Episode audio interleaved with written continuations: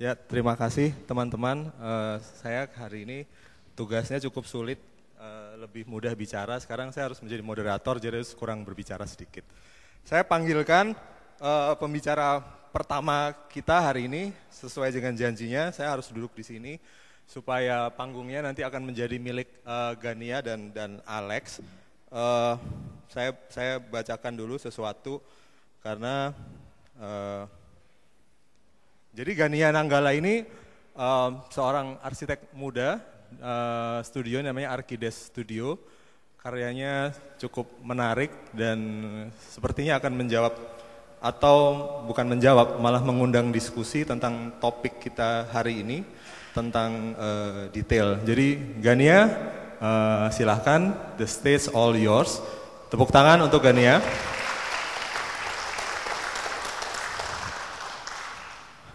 Nah, tapi ya silakan naik. Sebelum Gania menceritakan tentang um, apa yang ingin diceritakannya, uh, saya sebagai moderator silakan langsung di situ ya supaya segera bisa dihukum. Uh, saya sebagai moderator ingin memberikan uh, opening question ya, which you can answer later in your presentation. Jadi pertanyaan saya adalah uh, anda adalah satu dari mungkin uh, ratusan atau uh, ya ratusan ya arsitek-arsitek muda yang saat ini uh, memenuhi belantika musik Indonesia. Nah ini menurut saya sebagai mungkin generasi yang 15 tahun lebih tua itu kalau saya memandangnya mengerikan sekali gitu. Kalian itu uh, bermain di playground yang sama, berebut klien yang sama, kemudian ya istilahnya itu competing in the same playground ya. Nah, tapi melihat karya-karya Anda, is that any way in your practice ya, di practice Anda gitu, uh, sesuai dengan tema hari ini, apakah detail yang Anda ciptakan, yang Anda buat, itu akan memberikan uh, karya Anda uh, age perbedaan dibanding karya-karya lain. Karena menurut saya sekarang yang penting untuk semua biro muda adalah menemukan niche-nya sendiri. There is no point of copying any other works. You have to find your own uh, comfortable space. Dan menurut saya karya Anda menjanjikan untuk ke depannya memiliki itu. Nah, itu tantangan saya, pertanyaan saya, silahkan dijawab sambil menceritakan uh, apa yang ingin Anda ceritakan. Sekali lagi tepuk tangan buat Gania. Terima kasih Mas Indra. Ini sebelumnya, ini memang udah disetting sama Mas Indra, jadi katanya saya disuruh di sini karena saya terdakwa, jadi beliau uh, yang akan menjadinya ini, jadi katanya dia dibawa aja gitu. Permisi ya Mas. Ya, selamat malam semuanya. Uh, perkenalkan saya Gani Ananggala dari Bandung. Sebelumnya saya mau ucapkan terima kasih banyak sama YYAF atas undangannya, uh, waktu dan tempat saya bisa ada di sini. Oke, uh, menanggapi apa yang tadi ditanyakan sama Mas Indra. Terus terang Mas, saya juga pada awalnya kaget. Oh, kenapa kita yang dipanggil gitu?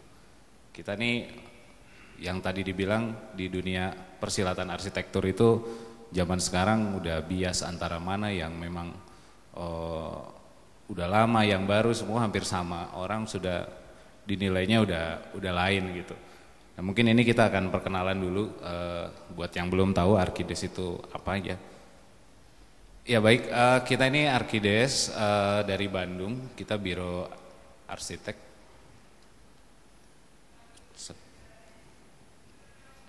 Ya mungkin di next aja kali Uh, ini biro kecil saya. Uh, saya 30 tahun tahun ini. Kita mulai praktek di arsitektur itu sebetulnya uh, sorry. Next. Next. Next lagi. Ya. Ya. Ya kita bertiga, uh, founder kita ada tiga yaitu saya mewakili founder-founder yang lain. Di sini ada Gianni, uh, partner saya, kemudian ada Shelma, istri saya. Kebetulan ada di belakang juga, bisa dikasih tepuk tangan. Iya, kita saya cerita sedikit uh, mengenai perjalanan kita uh, dalam berpraktek dalam di di dunia arsitektur. Uh, kita itu saya lulus 2011. Terus kita lulus uh, tentunya untuk menjadi seorang arsitek itu di Indonesia banyak sekali pilihan ya. Uh, pilihan yang mungkin paling common dan paling aman untuk dijalankan itu adalah kita uh, magang atau kita kerja di biro yang lain gitu ya, biro yang memang sudah berjalan gitu. Cuman pada saat itu memang ada saya juga ada momen di mana kita berpikir nih, saya lulus bersama teman-teman saya kita mau ngapain? Terus kayak gue nggak mau kerja di tempat uh, lain katanya gitu. Kenapa? Gajinya kecil katanya. Yang bener lu, saya bilang kan gitu. Terus tapi kan kita nggak punya ilmu apa-apa gitu. Terus akhirnya saya juga dimarahin orang tua, kenapa udah udah lulus nggak nggak kerja dia bilang gitu ya kita bingung gitu saya pengen kerja tapi saya berhitung gitu umur saya pada saat itu 22 tahun gimana caranya kita bisa uh, menjalani kehidupan sedangkan istri saya suruh saya kawin juga udah jadi tekanan gitu buat kita gitu terus jadi akhirnya uh, oke okay, kita mau entrepreneur jadi risk taker uh, kita bikin biro aja yuk gitu siapa tahu ada yang mau gitu nah cuma memang perjalanan itu 2012 uh, eh, saya sewa tempat di kebetulan di kerabat gitu ya. Terus udah gitu kita nggak bisa berharap langsung menjadi arsitek gitu. Walaupun kita establish 2012, ya oke kita, kita bikin arkides gitu.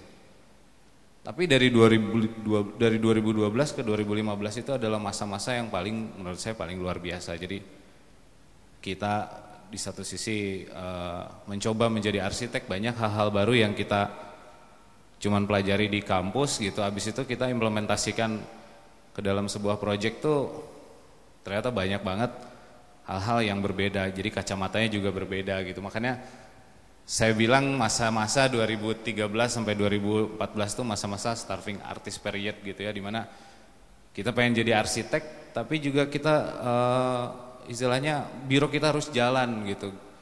Kita harus ngambil kerjaan apa aja uh, kita kerjain. Ada yang mau bikin renov kamar, ada yang ini itu. Jadi benar-benar kita kerjain aja deh gitu. Tapi kita punya target gitu. Jadi oke okay, lima tahun dari 2012 uh, eh, kita harus istilahnya bisa uh, menuangkan idealisme kita dalam berkarya gitu. Nah jadi akhirnya uh, 2013, 2014 terus kita 2015 kita udah mulai punya staff dan lain-lain gitu. Terus kita juga sadar bahwa untuk menciptakan sebuah karya yang baik gitu, seorang arsitek itu tidak boleh dalam situasi terjepit dari kehidupan, kita juga harus istilahnya harus bebas gitu, kita harus harus bisa berpikir jernih untuk menjadi seorang arsitek gitu ya.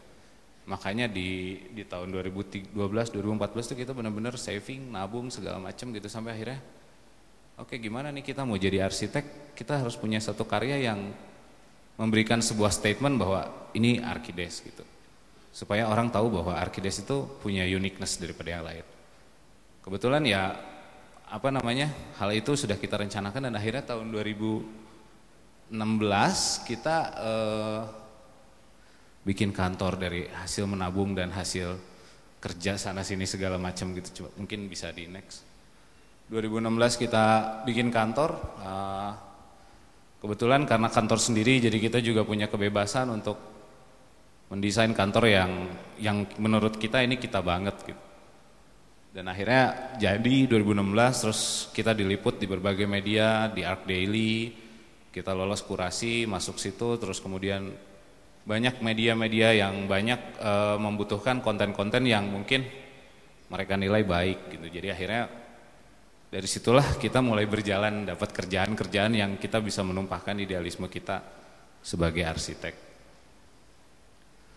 Nah 2017 itu menurut saya itu adalah masa kita berkarya, belajar berkarya yang benar, yang baik. Eh, kita di situ berdiskusi mengenai ciri khas kita seperti apa gitu. Kemudian juga eh, masa lalu kita dari 2012 sampai 2016 tuh kita evaluasi betul gitu banyak kesalahan-kesalahan e, awam yang kita lakuin di situ terus di 2017 makanya kita udah mulai evaluate bahwa yang gini jangan, yang gini jangan. Kadang kita terlalu berani, kadang kita juga terlalu malu-malu untuk membuat desain dan akhirnya ya 2017 tuh kita merasa kita udah punya satu takaran yang pas gitu dalam mendesain gitu.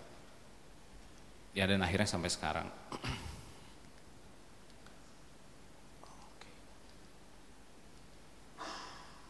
Ya, uh, kalau bicara konsep desain sendiri, kita tuh selalu berusaha untuk simple gitu ya. Uh, simple tuh bukan uh, simple dalam artian bukan minimalis, tapi bagaimana kita bisa menyelesaikan masalah itu dengan solusi yang sesimpel-simpelnya, yang lugas, yang langsung mengarah kepada titik permasalahan tersebut gitu. Kita memang bukan arsitek yang basicnya adalah filmmaking, tapi kita kita selalu berusaha untuk untuk uh, bisa lugas dalam membuat statement arsitektur. Ini contoh ya, memang dalam berarsitektur tuh nggak ada yang benar, nggak ada yang salah. Tapi sikap yang kita ambil di sini kayak ini contoh misalkan gimana sih kita menjelaskan sesuatu uh, dalam sebuah paragraf.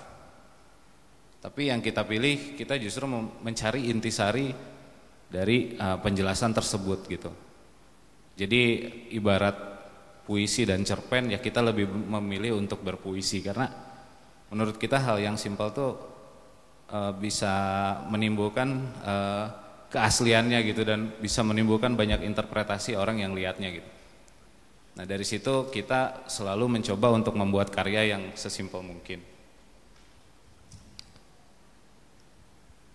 Nah cuman karena desain kita simpel, terkadang mata klien atau mata penikmat arsitektur di sekitar kita itu mereka jadi lebih mencari-cari gitu apa sih yang kadang-kadang kalau bangunan kita nggak rapi dikit ya udah kelihatan gitu atau atau misalkan uh, ada yang miring dikit atau apa ya karena itu itu adalah konsekuensi ketika kita membuat sesuatu hal yang simpel gitu orang itu dia indranya lebih bukan Mas Ari ya, maksudnya indranya lebih lebih jalan orang lebih lihat gitu. Dan buat kita itu sebetulnya arsitektur tuh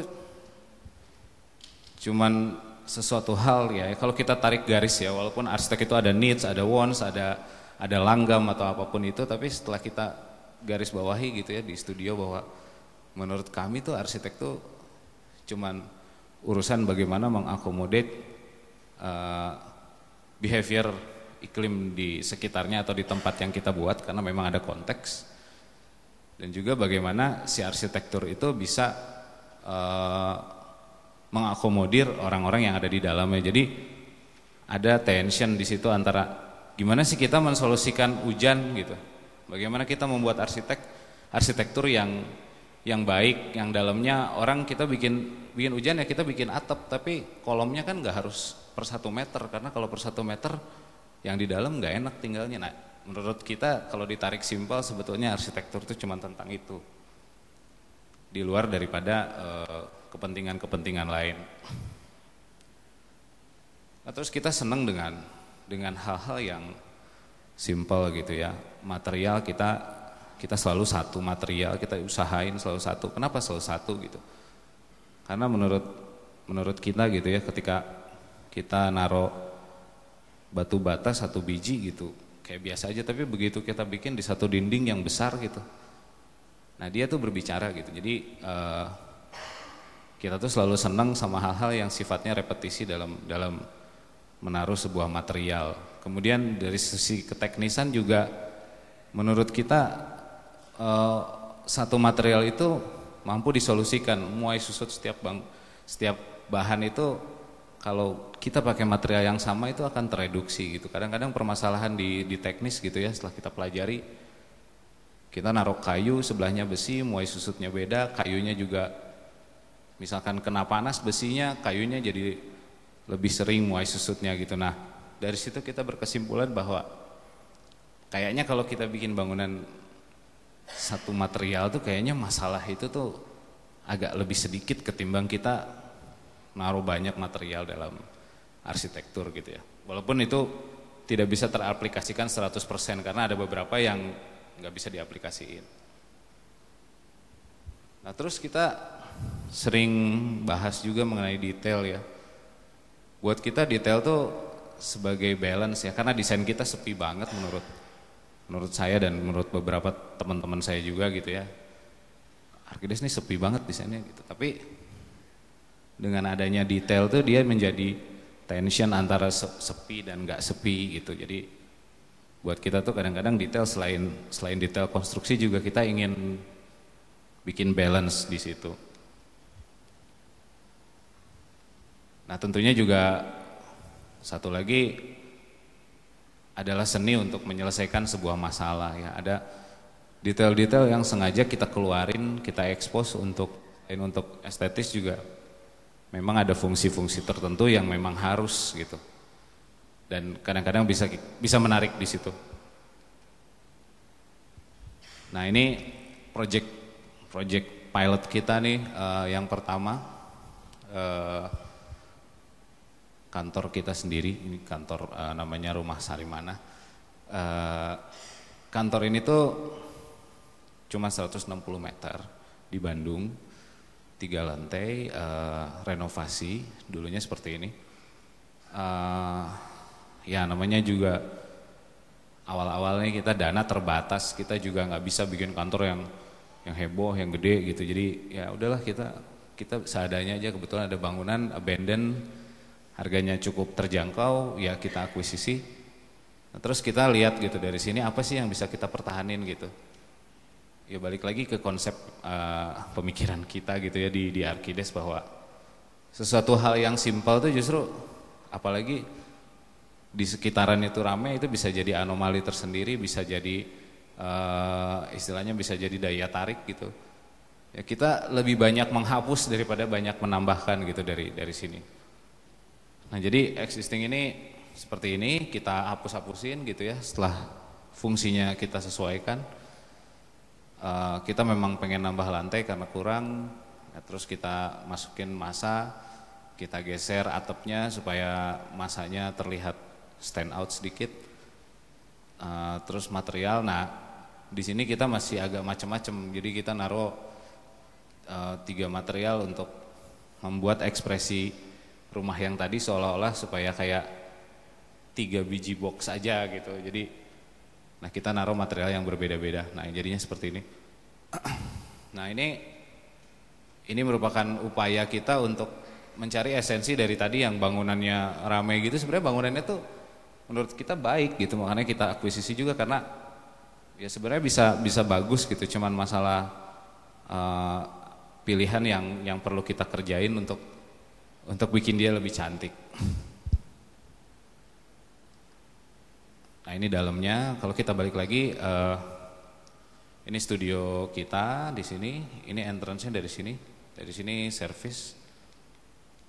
Uh, terus di sini adalah toilet, ada ruangan juga. Dia di bawah sini ruang meeting, ada dapur dan lain-lain. Uh, sorry nggak nggak ada denahnya karena uh, mungkin hari ini lebih detail ya, bukan bukan bahas denah, judulnya juga detail. Nah jadi uh, seperti ini jadinya, eh sorry. Nah ini studionya kita bikin void tinggi karena karena menurut kita uh, Ceiling tinggi itu secara secara uh, psikologis membuat orang lebih kreatif daripada ceiling pendek. Kalau ceiling pendek tuh orang katanya sih lebih fokus ya. Saya sendiri juga belum pernah nyoba sih gitu, cuman pikir-pikir mungkin aja sih gitu. Nah, terus di di sebelah sini saya bikin void gitu ya supaya cahaya maksimal masuk. Uh, di sini kita kita belajar main konkret konkretan nih 2000 2015 ini waktu kita eh 2016 nih ya kita bangun. Cuman saya belum berani bikin precast uh, karena saya pribadi juga belum tahu gimana bikinnya. Cuman kita bikin concrete tiling di sini. Nah ini dalamnya gitu ya. Dan ini beberapa kali uh, diliput sama media-media baik nasional maupun internasional. Uh, ada beberapa juga mahasiswa-mahasiswa dari luar negeri yang minta detail daripada gambar-gambar ini. Saya juga nggak tahu kenapa. Tapi uh, uh, apa namanya ada yang dijadiin sebagai tesis-tesisnya mereka di mungkin karena temanya ini kantor dan uh, kantor rasa rumah gitu. Nah balik lagi ke belakang kenapa kita bikin kantor ini terasa kayak rumah gitu? Karena arsitek tuh kadang-kadang kerjanya nggak tertib gitu. Kadang-kadang kita saya aja ngerasa gitu kita kadang-kadang malam baru keluar ide atau bangun siang datang jam 11 gitu, anak-anak kantor gitu ya. Jadi yaudah deh kita bikin aja kantor ini kayak rumah aja lah. Nggak perlu terlalu formal kayak kantor gitu ya. Jadi ada meja makannya ada dapurnya ada kamarnya gitu. Nah jadi idenya seperti itu. Makanya bikinnya rumah. Oke, ini view-view yang lainnya. Nah, dari sini ternyata apa yang tadi kita ceritain mengenai statement gitu ya, pada saat itu kita harus bikin statement. Ternyata benar.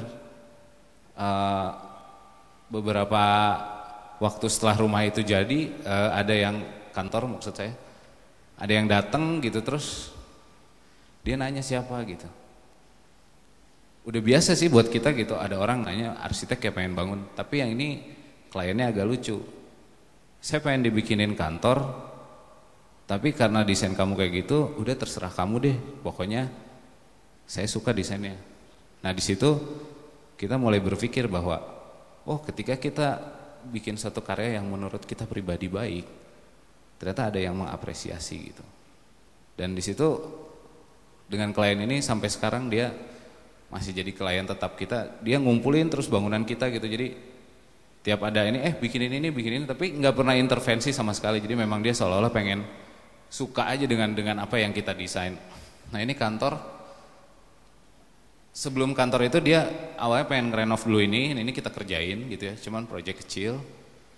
Ini kantor dia juga di pinggir jalan dulunya kebakaran terus akhirnya kita bikin kantor ini gitu ya. Terus setelah ini dia bilang mungkin ngetes juga gitu. Terus eh bikin deh kantor yang agak seriusan gitu. Nah, akhirnya bikinlah ini gitu ini kantornya 90 meter. Uh, kebetulan dia wedding WO ya wedding organizer. Dia pengen bikin kantor yang vibesnya atau suasananya sama kayak kayak kantor Arkides. Cuman di sini uh, bangunnya dari nol. Kalau yang tadi kan renov. Nah terus saya ngobrol sama dia gitu, emang Pak pengen bikin kantor yang kayak gimana? gitu. Terus dia bilang, pokoknya terserah kamu aja, saya suka kantor kamu, pasti bagus deh dia bilang kayak gitu. Ya udah kalau terserah saya berani nggak e, bangunannya materialnya cuma satu. Dia awalnya ragu juga, cuman setelah saya saya istilahnya saya saya lobby gitu ya, akhirnya dia mau juga gitu. Ya, ini uh, bangunannya kayak gini, tanahnya 90 meter, lebarnya eh, uh, 7 kalau nggak salah. Nah, kita kasih jarak semua karena uh, bangunan di sini cukup padat dan dia bilang juga pokoknya harus stand out dan lain-lain ya udah Pak kalau misalkan mau stand out kita bikin bangunannya jangan mepet kiri kanan karena kita mau bikin bangunannya masif dari depan, saya bilang gitu. Jadi kiri kanan kita harus ada udara nih, saya bilang. Ya dia ikut-ikut aja sampai akhirnya jadi dan nggak protes sampai sekarang. Ya alhamdulillah juga sih mungkin itu jalannya. Nah ini bangunannya kayak gini. Awalnya kotak, cuman saya ngerasa kayak terlalu tinggi gitu. E, dari tampak tuh akhirnya kita potong depannya kita potong supaya dapat proporsi yang enak dari sini gitu dan juga ada rooftop yang kalau kita kasih dinding sampai atas ini nggak punya view rooftop ini jadi akhirnya uh, kita kita potong nah jadinya seperti ini nah ini yang tadi yang kita potong di sini nah ini adalah beton expose uh, yang kita cor di di tempat gitu Nah setelah kita punya pengalaman bikin tiling konkret, terus kita bikin ini gitu. Ditanya kenapa sih milih tiling gitu? Eh kenapa milih konkret gitu? Karena sebenarnya sih simple. Kita pengen uh, orang nggak perlu ngecat ngecat. Kalau misalkan dia udah udah lama harus dicat si konkret ini tuh kayak hidup gitu. Semakin lama makin kusem tapi kusemnya tuh adalah karena alam jadi kalau kena hujan, kena ini uh, apa namanya, kena air gitu, dia makin kusam. Tapi menurut saya sih oke okay aja gitu, nggak nggak nggak kayak cat yang kalau misal kita cat itu makin kusam tuh malah orang kayak rumahnya ditinggal uh, apa, kayak nggak diurus dan lain-lain. Nah di sini kita bikin gimana caranya bikin bangunan yang free maintenance, yang makin tua detailnya makin menarik. ini dalamnya nah kita kasih full glass untuk bawahnya, bawahnya kita kasih glass block. Ya kurang lebih seperti inilah. Kecil sekali sih sebetulnya kantornya, karena orangnya juga kurang lebih sama daripada kita cuman sekitar 10 orangan gitulah. Nah ini jaraknya kita bikin seperti ini. Nah kemudian berlanjut lagi ke proyek ketiga. Nah ini juga agak blunder juga karena kita sering-sering main beton jadi banyak klien yang minta bangunannya dibikin beton gitu. Padahal sebetulnya kita sendiri juga udah bosen. Nah ini proyek terakhir kita uh, main beton sebelum sebelum kita lagi eksplor lagi. Sebetulnya saya kita pribadi juga punya punya ketertarikan sama create material-material yang memang nggak umum untuk untuk dalam bangunan gitu ya atau orang pakai tapi biasanya buat lantai kita pakai buat dinding kayak orang pakai buat struktur gitu walaupun di luar udah banyak gitu ya beton expose tapi ya kayak uh, kita senang aja gitu me, me, istilahnya mengeksplor material-material baru yang dipakai untuk fasad bangunan. Nah ini tanahnya memang agak unik uh, dia dia slope ke bawah 7 meter. Di sini udah ada pohon pinus. Nah, orang ini pengen bikin rumah, Nah saya kasih lihat uh, beberapa karya kita terus saya bilang uh, Pak, nah ini juga cara untuk ngobrol dengan klien gitu ya. Kadang-kadang karena kita ini setiap project selalu pakai hati. Saya bilang sama dia Pak, uh, kalau bikin rumah itu kita mesti lama nih ngobrol. Kita harus tahu personality dia dan lain-lain gitu. Saya ajak ngobrol. Kalau ngobrol tuh nggak kurang dari 2-3 jam per, per sekali ketemu gitu ya. Ngomongin apa aja sana sini, ngomongin bisnisnya dia dan lain-lain. Sampai akhirnya ada ada klik antara kita sama dia dan oke okay, gimana lu deh, lu udah tahu gue kayak gimana. Pokoknya kenapa saya milih lu karena karyanya begini begini begini. Silahkan uh, explore aja, dibilang gitu. Kalau saya pakai arsitek yang istilahnya yang seumuran kan ini kliennya udah tua. Uh, saya pengen coba anak muda. Nah anak muda tuh kadang-kadang identik sama kreativitas gitu ya. Jadi itu juga bisa jadi senjata kita nih. Kalau ketemu klien kita kan masih muda, pasti idenya banyak, masih fresh. Padahal sebenarnya secara teknis kita mah nggak ada apa-apanya daripada Mas Hari Indra. nah ini kayak gini, uh, site-nya ada pinusnya. Nah dia juga dia cuma kasih request ke saya, Pak saya beli tanah ini gara-gara pinusnya, jadi tolong jangan ditebang. Oh ya saya bilang saya setuju, saya juga nggak mau tebang gitu. Nah ini slope ke sini, view-nya ke sini tapi sebenarnya view-nya jelek. Jadi yang bikin bagus tuh pinusnya ini karena view-nya ini bukan view kayak di daerah pegunungan gitu bukan, tapi ini kompleks. nah, akhirnya kita bikin tiga masa uh, bikin kotak gitu ya. Nah, cuman kotak ini kita bagi tiga. Kenapa? Karena uh, kenapa sih kita bagi tiga gitu? Uh, kita ngejar ngejar proporsi gitu ya. Secara denah ruangan ini eh bangunan ini orientasinya ke pinus banget gitu, tapi kalau kita bikin satu doang fungsinya agak gemuk, memang dia mintanya kamarnya empat dan lain-lain. Jadi akhirnya kita bikin bangunannya seolah-olah seperti kotak, tapi kita potong-potong gitu supaya ada ada celah supaya udara juga bisa jalan dan lain-lain. Nah tingginya juga kita atur gitu ya. Saya idenya saya memang kita pengen bikin seperti yang tadi kita bilang bagaimana mengakomodasi eh mengakomodir ruang luar sama dalam. Nah di sini tuh ruang antaranya gitu. Jadi saya pengen bikin ini void, pengen bikin ini seolah-olah menjadi bagian daripada si pinus ini karena tiap meeting ngomongnya pinus mulu si kliennya gitu.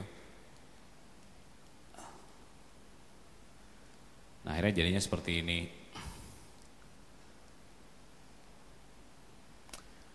Nah e, hal yang menarik di proyek ini kita eh, kadang-kadang berpikir gitu ya desain simple itu gampang gitu. Padahal sebenarnya nggak segampang itu.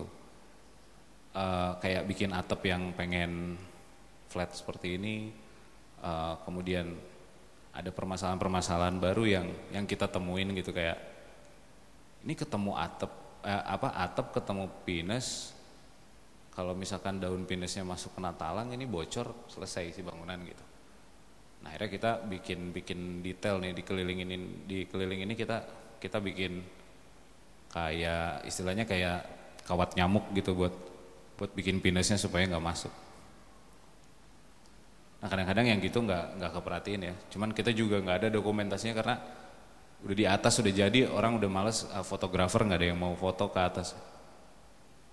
Nah jadi ini kita lihat space-nya aja. Jadi masuk saya kasih ceiling pendek 2,4 uh, supaya kalau kita kasih ceiling pendek gitu ya dengan dengan vista kayak gini menurut kita orang jadi lebih fokus ke ke apa yang ada di belakangnya karena dia ditekan gitu.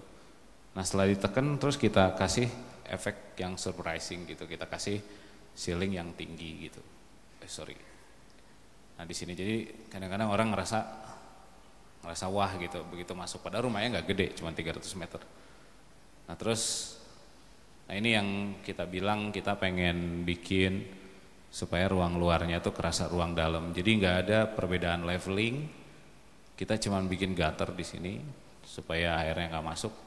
Nah terus kita buka sampai atas kaca semua. Jadi suasana di sini tuh benar-benar kerasa kayak kayak borderless.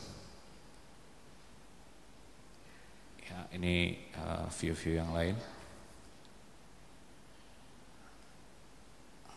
Nah ini, eh sorry, di tengah jalan juga kliennya minta, tadinya saya bikin cuma sampai sini nih, jadi pinasnya ini jadi slope ke bawah terus. Rumahnya kurang gede pengen dikesiniin ya, akhirnya kita kasih decking, uh, dibolong-bolongin supaya pinasnya tetap ke atas. Ya banyak hal-hal uh, yang lucu juga di, di desain ini ya kita uh, di sini kadang-kadang desain kita sih simple banget tapi saya nggak tahu uh, nyampe atau enggak kadang-kadang kita bermain cuman bermain uh, material yang satu raw yang satu modern banget gitu. Dan buat kita ini ini satu tension desain kita gitu. Terus kayak main kayu tapi kayunya beda. Ya ini ini tangga servis buat beresin pinus kalau misalkan pinusnya nggak ketahan. Jadi kita sengaja bikin tangga yang proper untuk ke atap supaya uh, si pohon ini one day uh, bermasalah bisa di maintenance dengan mudah. Nah terus uh, datang proyek keempat, ini kita udah udah muak nih main beton nih gitu. Nah terus di, di proyek keempat ini kita lagi lagi coba uh, main kayu sebagai fasad ya. Kita pakai kayu outdoor. Nah, proyek ini agak lucu nih. Uh, dia kafe sama bar. Jadi di bawahnya kafe, di atasnya bar. Yang atas uh, berisik banget, yang bawah lebih santai. Nah, tantangan ini kita jawab uh, gimana nih gitu. Kita jawabnya gitu. Nah, akhirnya uh, apa namanya kita bikin satu experience yang kalau kalau kafe sama bar ini cuman dipisahin sama hal kayak cuman pintu doang kayaknya sekuensnya terlalu bias eh, terlalu terlalu nyampur padahal harusnya orang datang ke sini tuh begitu ke kafe feelnya beda begitu ke atas feelnya beda gitu. Nah kita bikin dua lantai terus kita kasih rem di di sini kita kasih rem, jadi supaya ada experience uh, ketika orang orang masuk ke bangunan kita tuh dia ada experience yang berbeda dari bawah, yang tadinya tempat makan terus ke atas jadi cafe gitu. Nah, terus uh, fasadnya ya lagi-lagi kita cuma main satu material dominan. Nah ini ini dia fasadnya. Kita pakai kayu ulin ya. Uh, buat fasad karena memang dia outdoor uh, terus bawahnya kita cuman cat gitu aja supaya atasnya lebih stand out sendiri kenapa sih kayu ulin uh, jadi pilihan kita gitu? Karena ya uh, buat kita suasana kafe itu mesti mesti agak anget ya, jadi kita kasih kayu gitu.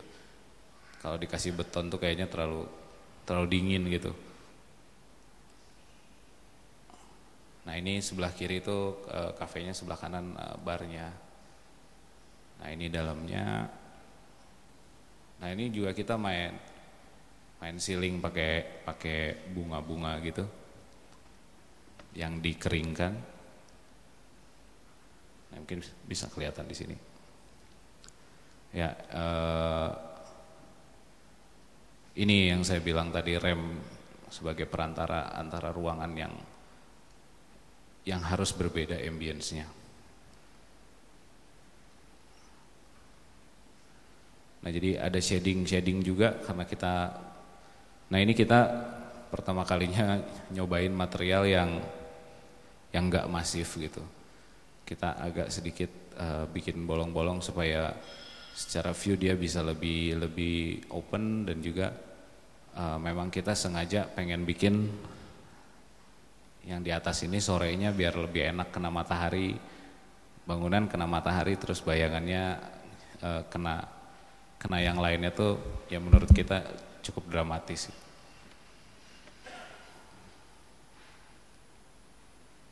nah ini uh, kurang lebih seperti ini. Ya mungkin itu aja Mas Indra. Terima kasih uh, Gania tepuk tangan buat Gania uh, silahkan minum dulu. Uh, ya saya akan mengundang respons dari uh, peserta yang ada di sini. Uh, pesan dari panitia tadi kita bisa langsung bertanya jawab. Tapi um, it really needs a courage to set up your own office when you are scratch from uni with no practical experience whatsoever. Ya. Yeah. Jadi uh, and your first project. Mas aku duduk di bawah aja. Oh, boleh. Enak duduk. Your first project define what you will be. Yes. Jadi tadi itu sudah ditunjukkan di situ. Tapi uh, sebelum saya membuka tanya jawab, pertanyaan tadi saya belum dijawab. Jadi apa yang membuat Arkides berbeda dengan yang lain? Nah, silakan. Ya, uh, tadi keasikan ngejelasin project saya, sorry mas. Jadi kadang-kadang uh, kita sebagai praktisi arsitek gitu ya, saya secara pribadi tidak pernah memikirkan gitu ketika kita bikin biro apakah kita harus beda daripada yang lain gitu pada pada awalnya gitu ya?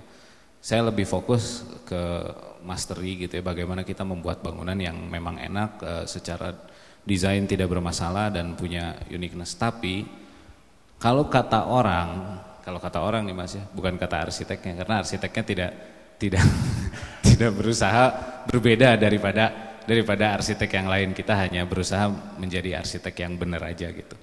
Ya katanya e, ciri khas kita itu ada di e, simpelnya itu. Jadi materialnya itu sangat kuat. Mungkin karena kita cuma pakai material-material dominan gitu ya. Sehingga e, menimbulkan ciri khas secara tidak sadar kita juga akhirnya dikasih tahu sama orang gitu bahwa eh desain lu tuh selalu ini ya materialnya uh, kosong gitu cuma satu satu satu gitu kayak gitu. But everyone do the same. Nah itu dia makanya saya uh, saya nggak tahu ya. Uh, memang saya beberapa kali uh, lihat juga kayak Mas Aang gitu ya melakukan hal yang sama hmm. gitu ya dengan dengan one material gitu ya. Hmm. That's why saya saya tadi bilang itu bukan datang dari kita gitu uh, itu datang dari orang yang yang menilai karya kita menurut kacamata yeah. dia gitu. Tapi kalau kita bicara yang tadi Mas Mas Indra uh, bilang bahwa apa sih yang bikin Arkides beda dari yang lain? Menurut saya di zaman sekarang yang yang terlalu banyak influence gitu ya. Kita kita nggak nggak bisa gitu mendesain tanpa melihat tanpa melihat apa yang terjadi di luar gitu. Ya. Betul. Ya. Dan hal tersebut sangat uh, istilahnya bukan mengintimidasi tapi sangat uh, masuk ke dalam memori memori kita sebagai arsitek gitu. Betul. That's why mungkin mungkin hal tersebut belum bisa saya jawab secara secara pribadi gitu. Tapi mungkin yeah. dalam perjalanannya yeah. itu akan akan keluar dengan sendirinya gitu. Yeah, gitu karena saya mau membuka ini ke audiens yang yang menurut saya menarik dari Archides adalah bahwa all along architect is always an acquire knowledge. Artinya jam terbang itu memegang peran sangat penting. And to master something, you need a mentor. Nah, ini yang menarik adalah bahwa uh, sudah berapa tahun Archides? tujuh ya. Bisa lolos dari lubang jarum tanpa ada mentor. Banyak biro-biro arsitek yang saya kenal yang mereka fresh graduate kemudian set up their own office. Tidak pernah bekerja di kantor lain, uh, biasanya satu dua tahun uh, sudah uh, gugur bunga gitu ya dan dan anda bisa bisa survive walaupun uh, bisa dibilang belum pernah punya punya mentor ya dan dan to master something in architecture you need time and time is the luxury now because uh, you really need a long time to master. Nah, tapi tadi kita sudah melihat karya-karya Arkides yang kemudian mulai uh, menemukan sesuatu walaupun saya tidak menyerah dengan tadi dibilang we are simple, we are uh, one material karena menurut saya everyone do the same gitu ya. Nah, ada tanggapan dari yang yang lain ini harus diserang gitu supaya semakin bagus. Jangan galak-galak tapi. Boleh minum dulu ya. Any question? Uh, siapa? Ah, oke. Okay. Maju aja.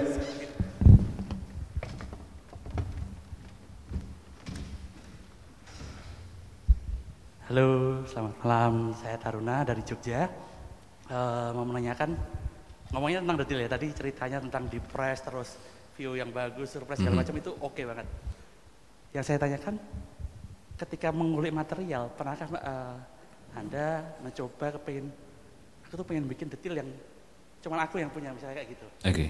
Sampai experience-nya ke situ gitu. Mm -hmm. Oke, okay, bukan sekedar combining something gitu. Oke. Okay. Terima kasih. Uh, jadi tadi, sorry, uh, pertanyaannya apakah pernah punya coba membuat detail oh mencoba sendiri, gitu ya, oke okay, ya, okay. dan itu berhasil gitu misalnya oke okay. nah, makasih pernahkah anda berhasil membuat detail oke okay, uh, eh, sebentar sebelum menjawab pertanyaan saya kasih waktu buat mikir ya, ya okay. jadi tadi ada statement yang menarik sekali dari Gania yang mengatakan bahwa kami ini bukan form making loh gitu. Tapi kalau dilihat dari karya-karyanya dia sadar betul bahwa beautiful form sells, ya kan? Jadi you are a form maker, ya. Jadi itu tidak boleh di nggak ada yang dosa untuk menjadi form making itu nggak yeah. ada yang dosa. Bahkan yang sedang pameran besar di Jakarta itu, he is the master of form making, ya. Jadi it's okay to be a form maker. Nah, menurut saya yang justru harus dipertanyakan adalah bahwa approach Anda terhadap karya-karya Anda. Karena menurut saya, uh, kalau saya ya, uh, Anda bisa men-tackle kompleks isu, uh, architecture problem dengan approach yang sangat ringan. Ya. Saya nggak tahu sekompleks apa problem kantor dan sebagainya. Yang ditunjukkan itu graphically uh, stimulating gitu ya, ringan dan sebagainya. Nah mungkin nyambung ke pertanyaan Taruna uh, apakah Anda sangat uh, tergantung dengan dengan uh, representasi proyek Anda seperti itu gitu ya?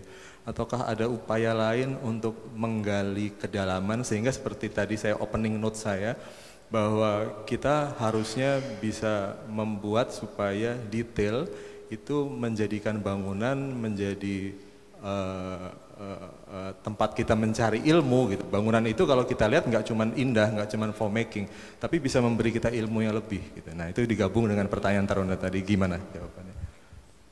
Uh, ya uh, bicara detail sebetulnya uh, memang yang kita jelaskan sangat ringan ya hari ini. Uh, saya saya hanya membahas secara kulit Eh, bangunan-bangunan uh, yang yang kita bikin gitu. Tadi tadi kalau menyambung ke pertanyaannya Mas Taruna gitu mengenai pernah nggak sih mencoba uh, membuat satu detail yang yang gua banget yang punya gitu. Pertama saya nggak berani untuk untuk mengklaim bahwa itu adalah detail karena kita tahu di dunia arsitek, somehow saya bikin hal ini mungkin di belahan lain ada juga yang yang bikin hal yang sama gitu ya. Tapi uh, kembali lagi kepada proses kami gitu ya dalam dalam mendesain karena tadi uh, Mas Ari pernah bil tadi Mas Ali bilang bahwa to be a master we have uh, we we must have a mentor gitu ya gitu. Tujuh tahun berjalan uh, semua semua merupakan hasil melihat dan hasil berpikir sendiri gitu ya. Nah kayak tadi yang precast ini ya, ini saya kasih little secret gitu. Bahwa dibikin pada saat kita bikin cast itu gitu ya, uh, saya mencoba uh, saya lihat gitu bahwa konkret expose tuh semua mesti mesti rigid cor dua dua dua apa namanya dua bekisting ya dua plat gitu ya. Entah itu pakai pakai plat uh, uh, besi atau pakai pakai multi. Nah di situ saya berpikir secara teknis gitu kita kan uh, cuman perlu kulitnya doang untuk bikin itu seperti expose gitu nah saya coba sama kontraktor saya bisa nggak bikin konkret expose tapi nggak uh, mesti tebel karena ketika kita bikin tebelnya 20 gitu ya atau 15. Kalau Ando biasanya 20 30 gitu. Nah, kita bikin berapa tebal beton paling minimum 8 cm Pak kayak gitu. Oke, uh, kita bikin dinding uh, kebetulan kita pakai grid 15 ya dalam dalam mendesain gitu ya. Nah, kita bikin 15 uh, eh, kasih bata dulu belakangnya plester. Habis itu depannya doang yang kita pakai cash. Kita cor di tempat gitu ya alhamdulillah sih jadinya seperti itu. Nah saya nggak bilang itu bahwa itu detail gue, saya nggak berani untuk klaim itu. Tapi hal itu terjadi ya, dalam proses dalam proses making kita uh, uh, membuat sebuah sebuah detail dalam bangunan dan, dan saya merasa cukup oke okay ya.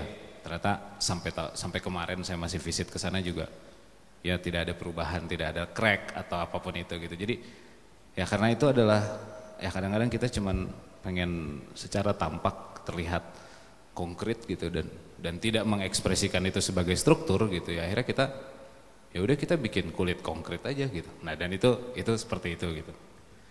Mungkin itulah salah satu experience kita dalam dalam membuat detail uh, bangunan gitu mas gitu. Oke. Okay. ada respons lain bagaimana kalau kita harus sepakat dulu what is detail? Ya. Karena kalau menurut saya ini kata-kata tadi saya pikirin sih dalam bahasa Inggris gitu ya. Bahwa some architects create detail for pure enjoyment alongside with its function, ya. But many other I observe create good detail in order to produce seamless architecture. Jadi kalau menurut saya detail itu tidak perlu skrupnya harus dilihatin, kayunya harus kelihatan sambungannya. Yang Anda lakukan tadi juga detail. You, you, you, you try to conceal everything to make your architecture seamless. Itu juga detail. Nah, respons yang di belakang gimana Mas? Silahkan. Ya.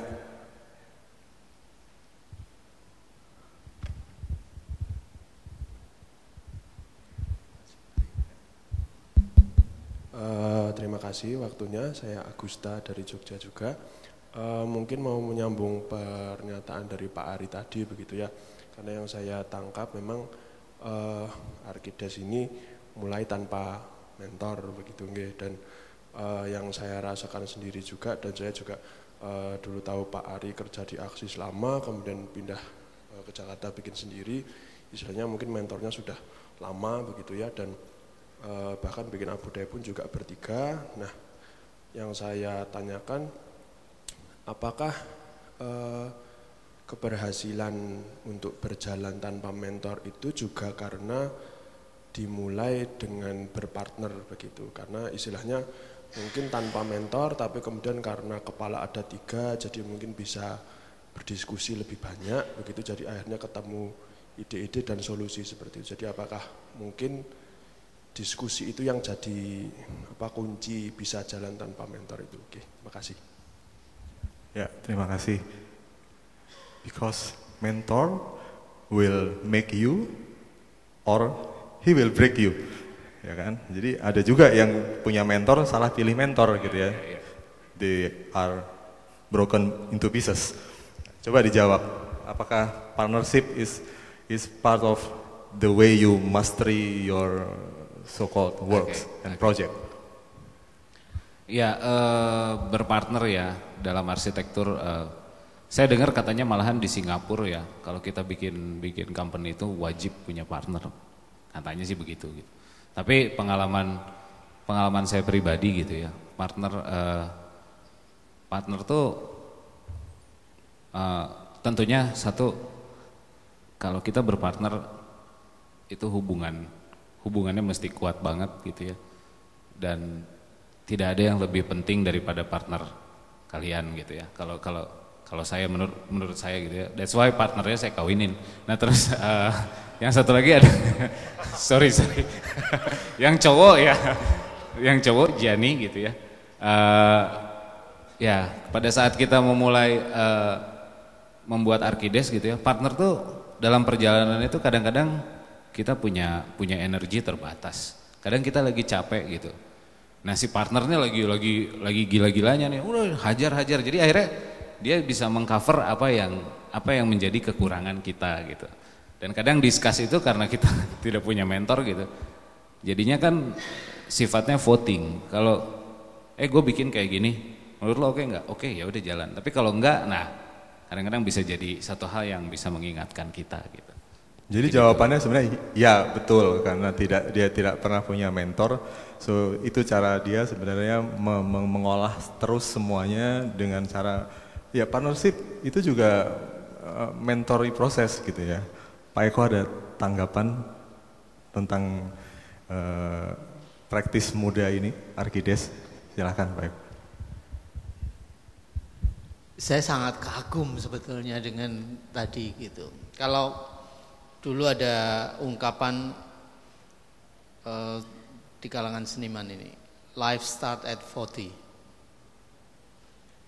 Tapi di kalangan arsitek menawar, life start at 50. Untuk bisa jadi arsitek. Jadi memerlukan jalan yang panjang, tapi ini luar biasa menurut saya pencapaian Anda. Dan hasilnya tidak jelek. terima kasih Jadi bisa menemukan ini. Tidak jelek itu bagus nggak Pak? ada sedikit catatan seperti gitu.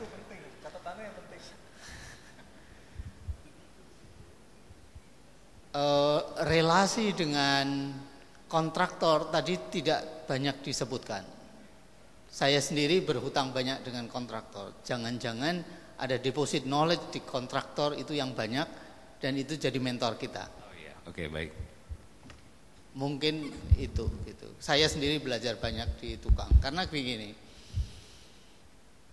Berbicara tentang detail dan juga eh, mengeksekusi ide, saya punya tiga tiga pihak lah. Yang pertama kita sebagai arsitek yang punya di- eh, gagasan, lalu satunya tangan-tangan yang mengerjakan dan satunya material. Kadang-kadang ide kita mau tapi materialnya nggak mau atau idenya maunya begitu, materialnya mau, tangannya nggak bisa seperti gitu. Nah kita harus bisa mengorkestrasi tiga eh, tiga hal itu kira-kira seperti itu. Terima kasih Pak Eko. Jadi jangan-jangan yang jago kontraktornya. YYF salah ngundang, harusnya yang diundang adalah kontraktornya. ya betul betul betul Tapi anyway, waktunya sudah selesai untuk Gania. Tolong duduk di situ. Uh, give applause to round applause to Gania. Terima kasih Gania. Nah, Sekarang uh, Alex Dornier. Alex, come please to the stage. The time all yours. Alex Dornier ini adalah uh, um, I think he is the epitome of a global citizen.